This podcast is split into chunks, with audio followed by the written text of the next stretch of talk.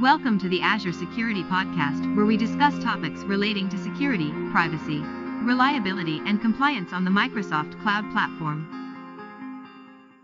Hey, everybody, welcome to episode 53. This week is a special episode. Uh, we're going to talk about a new feature that's coming in Azure SQL DB named Ledger. This week it's myself, Michael, and Sarah, and our guest this week is Pieter Vanhove.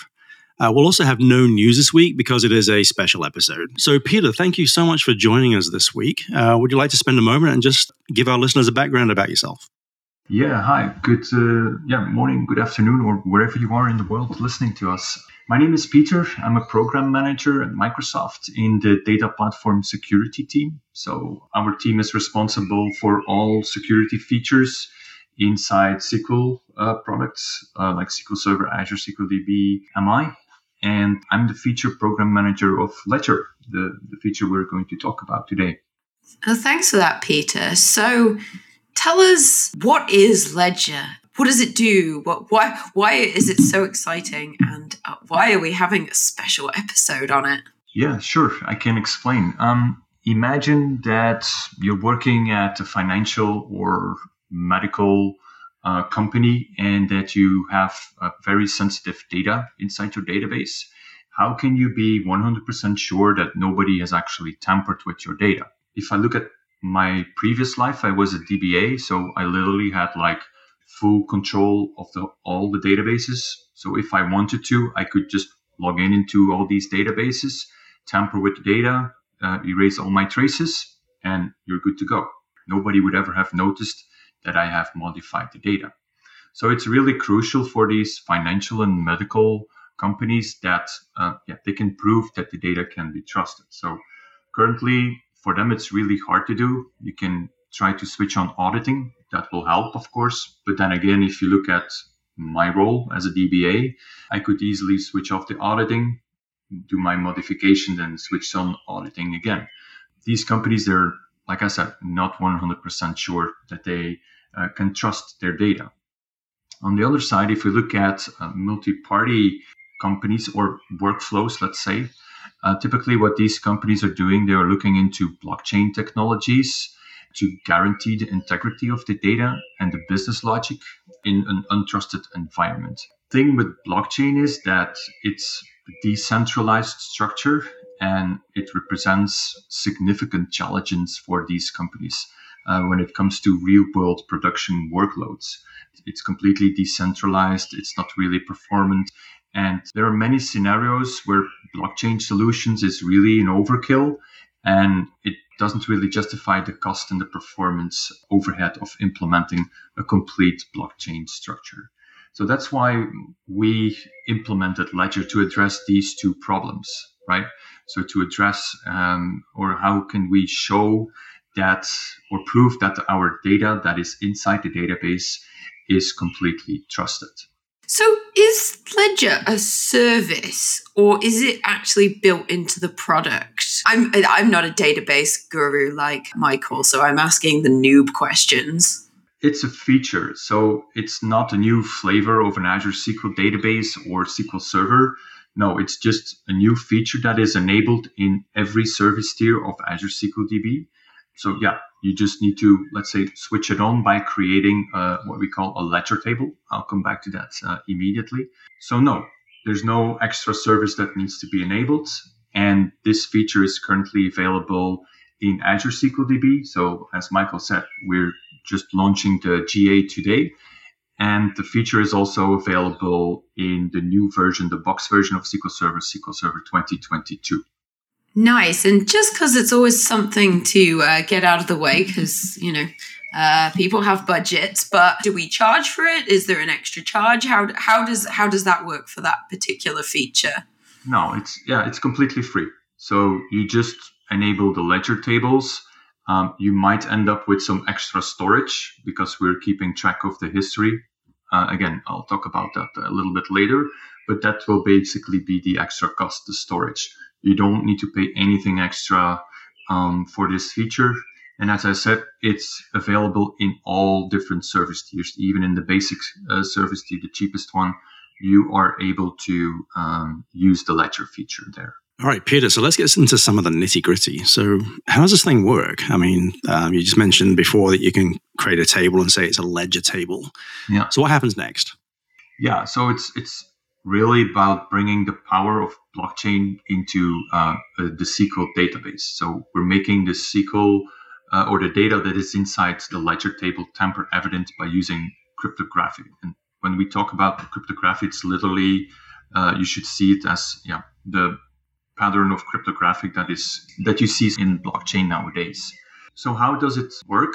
Uh, we have two different types of tables. We have an updatable ledger table and we have an append only ledger table.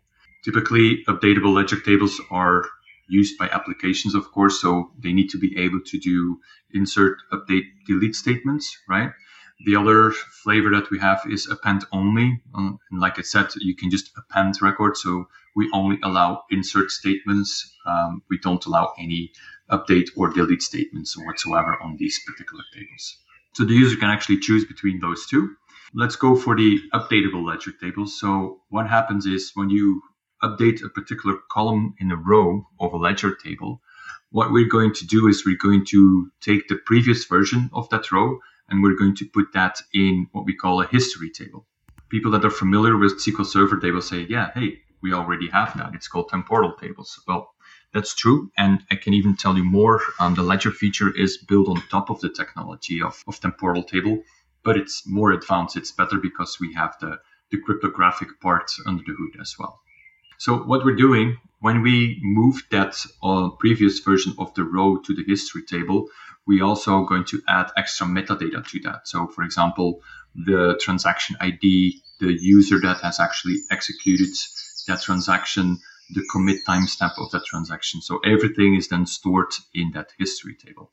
On top of that, when uh, you create a ledger table, we're also going to create what we call a ledger view. And the ledger view gives you chronicle overview of your database. So it shows you the, the current value of your records, but it also shows you the, the historical values of, um, of, um, of the record. So we make your life a little bit easier by, by default creating a ledger view for you. Um, so this is how we keep track of the historical values of your ledger table. Now, how is the data then actually protected? Yeah, and it is protected in what we call a database ledger. So we're basically using a blockchain structure under the hood that is implemented in SQL Server or in Azure SQL DB. Um, what does it mean? So every transaction is hashed by using a SHA 256 uh, hashing uh, mechanism, similar what you see in blockchain nowadays. Now, what are we doing? Every row in a transaction is hashed by using a Merkle tree data structure that creates a root hash. So, for those who don't know what a Merkle tree is, uh, what we're using uh, as the input for the hash function is the row information like how many columns did we update, what were the columns, um, what were the, the type, uh, the column types, and so on. So we, we use that information as input for the hash functions. And then we're going to hash these rows and we're going to produce what we call a parent hash. And then these parent hashes are then hashed again into new hash and so on and so on until ultimately we produce a root hash that is representing all the rows in that single transaction. That's the first step that what we're doing. Then secondly, we batch all these transactions into blocks. So uh, what does that mean is like um, in Azure SQL DB, every 30 seconds, we're going to create a new block that will con- consist all the transactions that have occurred during that time period, right? And that block is then also cryptographically hashed and linked to the previous block, just like in a blockchain. So that's how we're building um, that blockchain um, technology, or that's how we built the blockchain, in fact.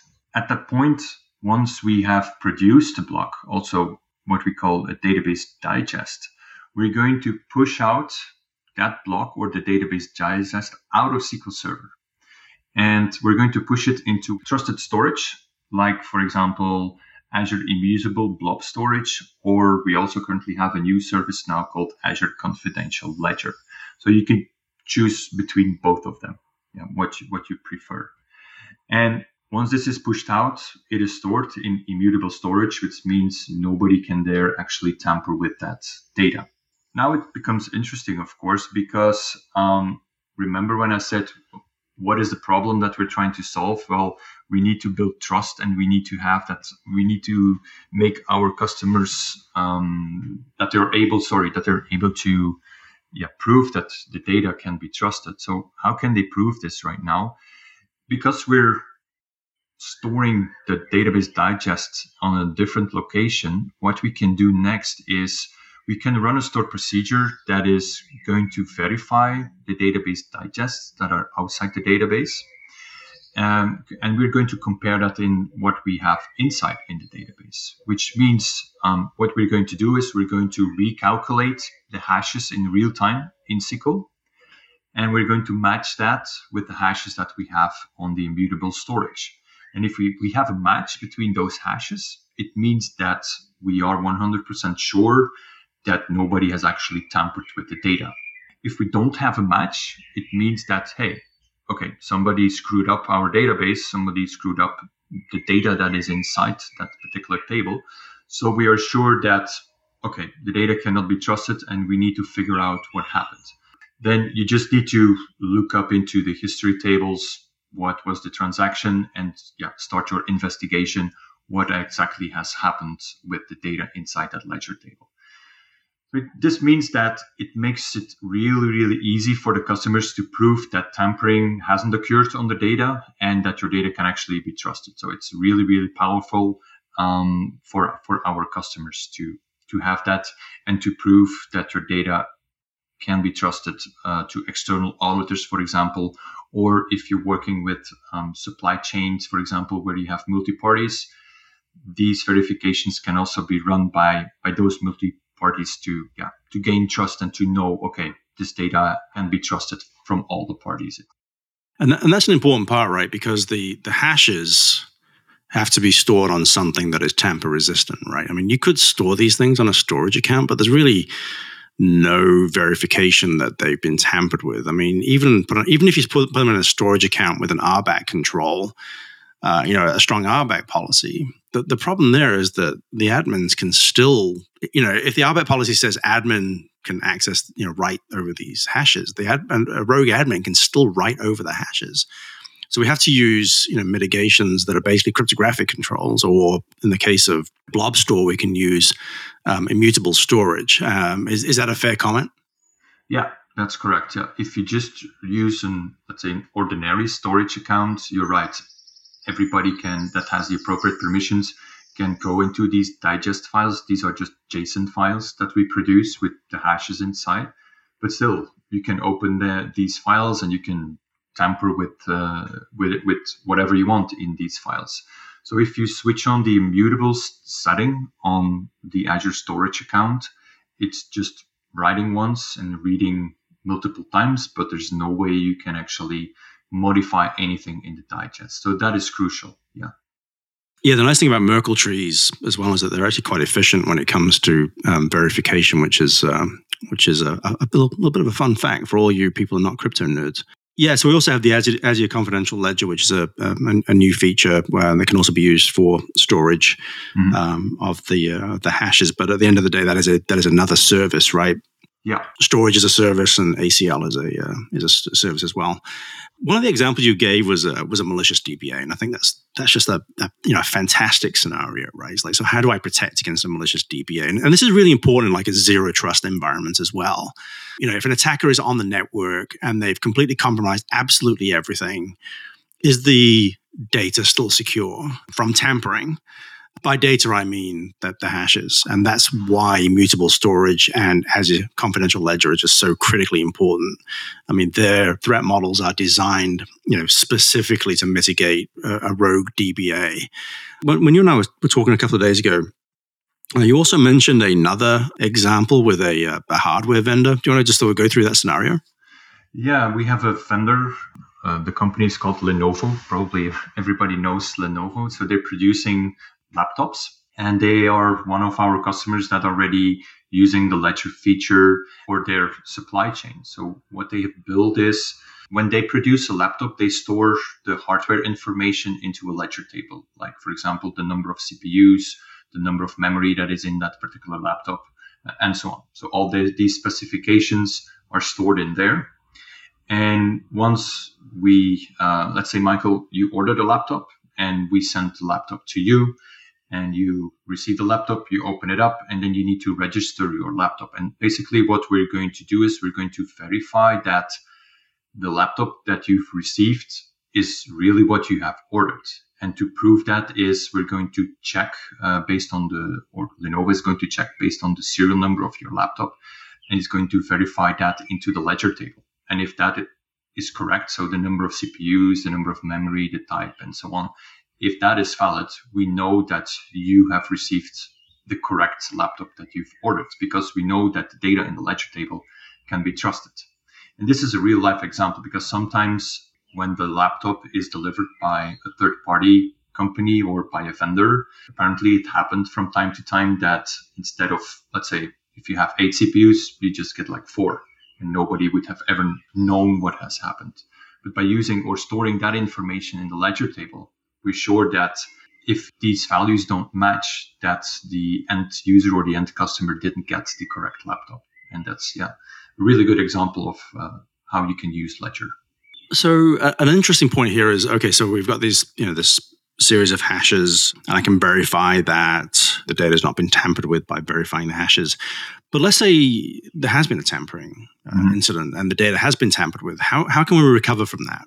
There are two types of of tampering. First, let me go back a little bit. So um, you gave the example of the malicious DBA, right? If he he or she just tries to modify a record, that will be stored in the history table, right? That modification. But if we should run the verification, it that would succeed, right? Because there is has nothing really changed under the hood, or there has nothing really changed uh, in the database digest itself. So that's one way of tampering it, and to yeah to figure that out. You just need to go into the history table and try to find out what exactly has happened.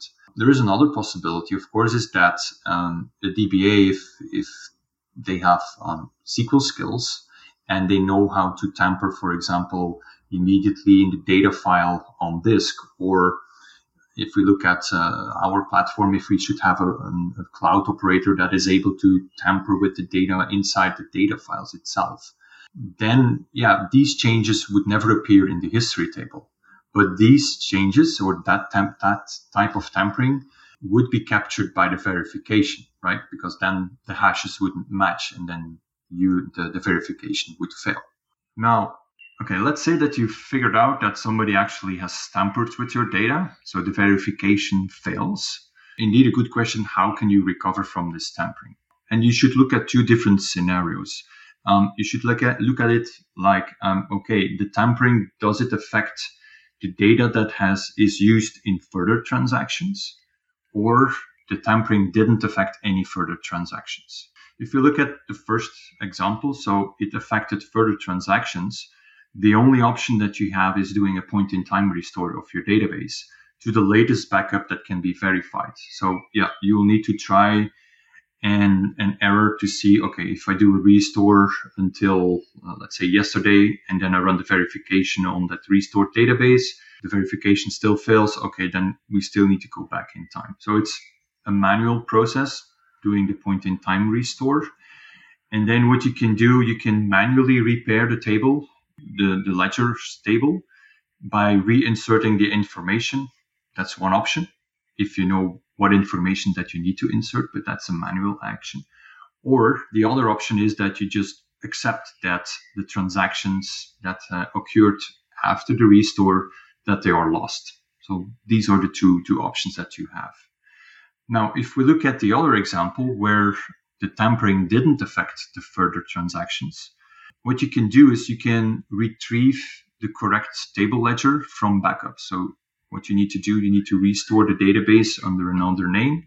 Then you need to figure out, okay, what was the previous value of that particular record? And then you can just overwrite the tampered data with the original data that you found back in the backup files. With that, you will correct the data. It will again store um, a value in the history table, but that's okay. After that, um, yeah, the tampering will go away, and um, well, not the tampering will go away, but you will have the original value back again in the ledger table. So nothing comes free. So what's the performance impact? Uh, my guess is there's probably you know some kind of impact on writes and updates. Probably not on reads, but I'll leave that to you. Yeah, that's right. Yeah, there is an impact. So there is an overhead uh, when you switch on um, or when you start using a ledger table. So what we did, we did uh, a bunch of tests um, with two different type of loads. So one load that is just typically what we see a random read and write access of an application. And then another uh, load, what we did was um, one where we did a lot of updates, only uh, single updates on a particular ledger table. And there is indeed an impact. Yeah, there is an overhead. Um, like with the regular loads, uh, updates, and uh, inserts, uh, we lose around 6% of performance. That's the consequence of having uh, Ledger enabled. And the thing is that, of course, if we look at the DML latency here, um, for inserts, it's pretty much okay because we don't need to keep track of historical data, data for uh, insert statements. The only thing we need to do is we need to compute the hash. So that's pretty much okay. But if we look at delete operations, then we need to keep track of that in the history table. And on top of that, we also need to have, or we need to compute the, the hash there. So that's some extra performance impact. Even for update operations, it's even more because then we need to add two records in the history table. So one for the um, the old version and then one for the new version. So we, we, we basically do a delete and then an insert again in the history table. So yeah, it has an impact, but um, to be honest, the customers that I've been working with in for proof of concepts, they are happy with the performance of uh, of the ledger tables. They don't have any any complaints at all there. Yeah, I think it's important, right? Because you know when you're looking at you know the security benefit and the non-repudiation benefits that come with ledger for certain environments, it completely outweighs, you know, the, the, the, performance cost. I mean, we know how to solve you know, the performance cost problem, right? We know mm-hmm. we throw some more hardware at the problem. Yeah. But at the end of the day, if it's a feature that you absolutely need, and, and I mentioned non-repudiation, that's incredibly important because there are some environments where you need strong cryptographic non-repudiation. I mean, I mean, a log file, for want of a better word, with just strong RBAC policies, still has very weak non repudiation value because it can still be manipulated by potentially a trusted user. Something that you know uses cryptographic mechanisms to protect it, and with strong, you know, write once, read many um, storage, uh, carries a lot more weight when it comes to uh, you know mitigating repudiation threats. And in fact, for those of you out there who are you know into threat modeling, um, you may be familiar with Stride, which is spoofing, tampering, repudiation, information disclosure, denial of service, and elevation of privilege. Well, the R in there, you know, in Stride is repudiation, and uh, this uh, ledger technology is a is a fantastic arrow to have in your quiver um, when it comes to you know, mechanisms for uh, for mitigating repudiation threats. Historically, they're, they're, they're, kind of pretty weak. You know, a lot of technology don't support it very well, but this is one that you know supports it ex- exceedingly well out of the box. So this is uh, I'm, I'm really really excited actually about about Ledger. So this is this is great to see. So, Pieter, one thing we ask all our guests um, is if you have one final thought you'd like to leave our listeners with, uh, what would it be? Well, if you want to have uh, cryptographic proof uh, that your data can be trusted and that it has not been tampered with, just start looking at Ledger. It's easy to use and it's performant and it's just SQL. It's a feature in SQL Server. So go ahead and play with it and let us know what you think of it. Okay, Pieter, thank you so much for joining us this week. I really appreciate it. I know that um, with the launch of this, this is uh, you're going to be you're going to be pretty busy. So again, thank you very much for joining us, uh, and to all our listeners out there, uh, we hope you found this really useful. Um, Ledger is certainly a technology that I'm uh, I'm really Azure excited Security about. Uh, but anyway, for everyone out there, stay safe, and, and we'll see you next at our time. website, azsecuritypodcast.net. If you have any questions, please find us on Twitter at AzureSecPod. Background music is from ccmixter.com and licensed under the Creative Commons license.